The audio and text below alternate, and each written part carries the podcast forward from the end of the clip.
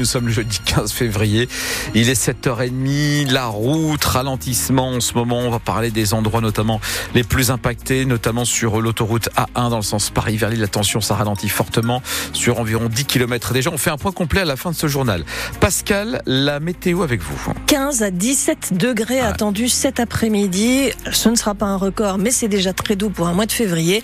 Euh, le revers de la médaille, c'est que ce sera encore et toujours de la grisaille. Pascal Thiebol, la grève à la SNCF va fortement perturber la circulation des trains à partir de 20h ce soir et jusqu'à lundi matin. Un TGV sur deux en moyenne en circulation sur l'ensemble du territoire alors que les vacances de la zone A débutent et que celles de la zone C se poursuivent. Répercussions aussi sur les TER dans les Hauts-de-France avec un trafic pour la journée de demain estimé à 3 trains sur 5 sur le versant nord, 3 trains sur 4 sur le versant sud. Les syndicats grévistes estiment que l'accord de sortie de crise négocié fin 2022, quand une grève le week-end de Noël avait laissé 200 000 voyageurs sur le carreau, euh, cet accord tarde selon eux à être appliqué. Ils demandent également une renégociation de l'accord sur les fins de carrière.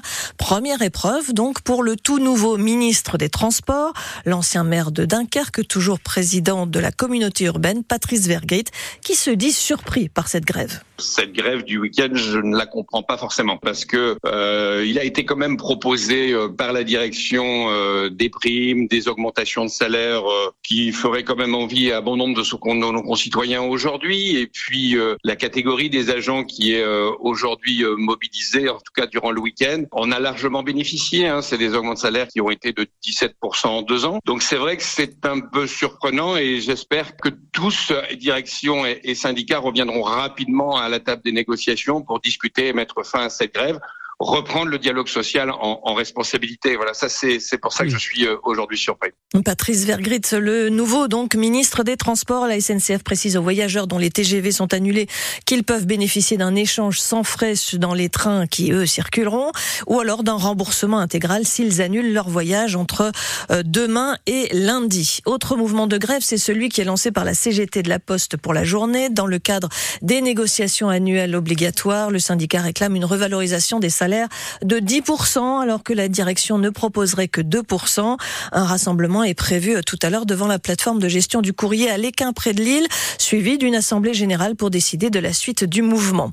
Le collectif Santé en danger se mobilise pour la médecine de ville. Il organisait cette semaine une réunion à Marc-en-Barœul sur ce thème. Le collectif estime que le gouvernement veut rajouter encore des contraintes aux médecins libéraux. Nous en parlons dans 10 minutes avec le président de ce collectif, le médecin nordiste Arnaud Chiche. Il est notre invité. Des agriculteurs de la FDSEA ont mené une action cette nuit devant les locaux de la DREAL à Gravelines, la direction régionale de l'environnement et de l'aménagement du territoire.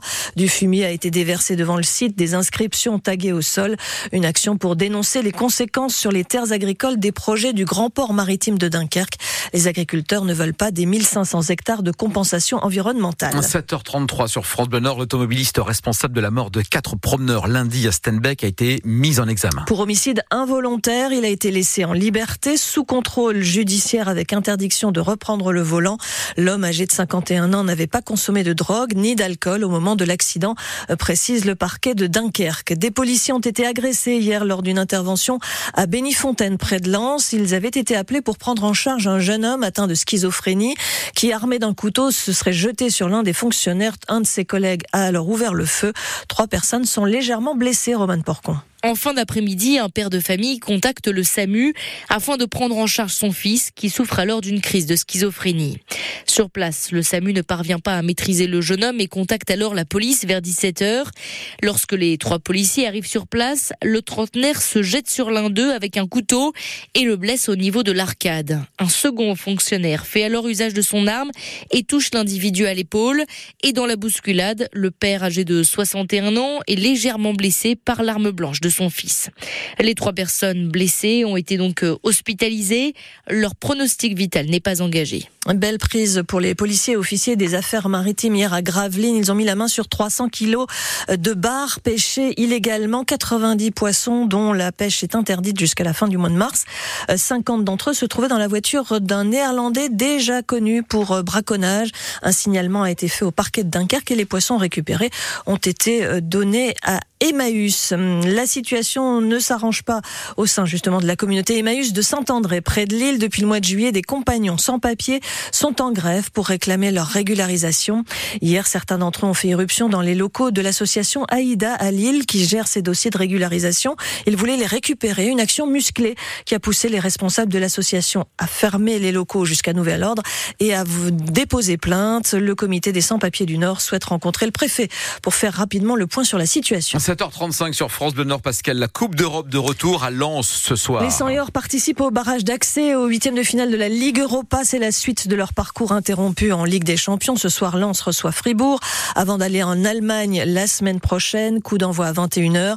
Entre 19h et 20h, Tribune Nord spéciale Coupe d'Europe animée par Sylvain Charlet. Marseille, Rennes et Toulouse jouent également ce soir euh, ce match de barrage. Hier, en Ligue des Champions, le PSG s'est imposé 2 à 0 face à la Real Sociedad. Fin de parcours pour les basketteurs de Gravelines en Coupe de France, éliminés hier soir en huitième de finale par Pau-Orthez, 74-64.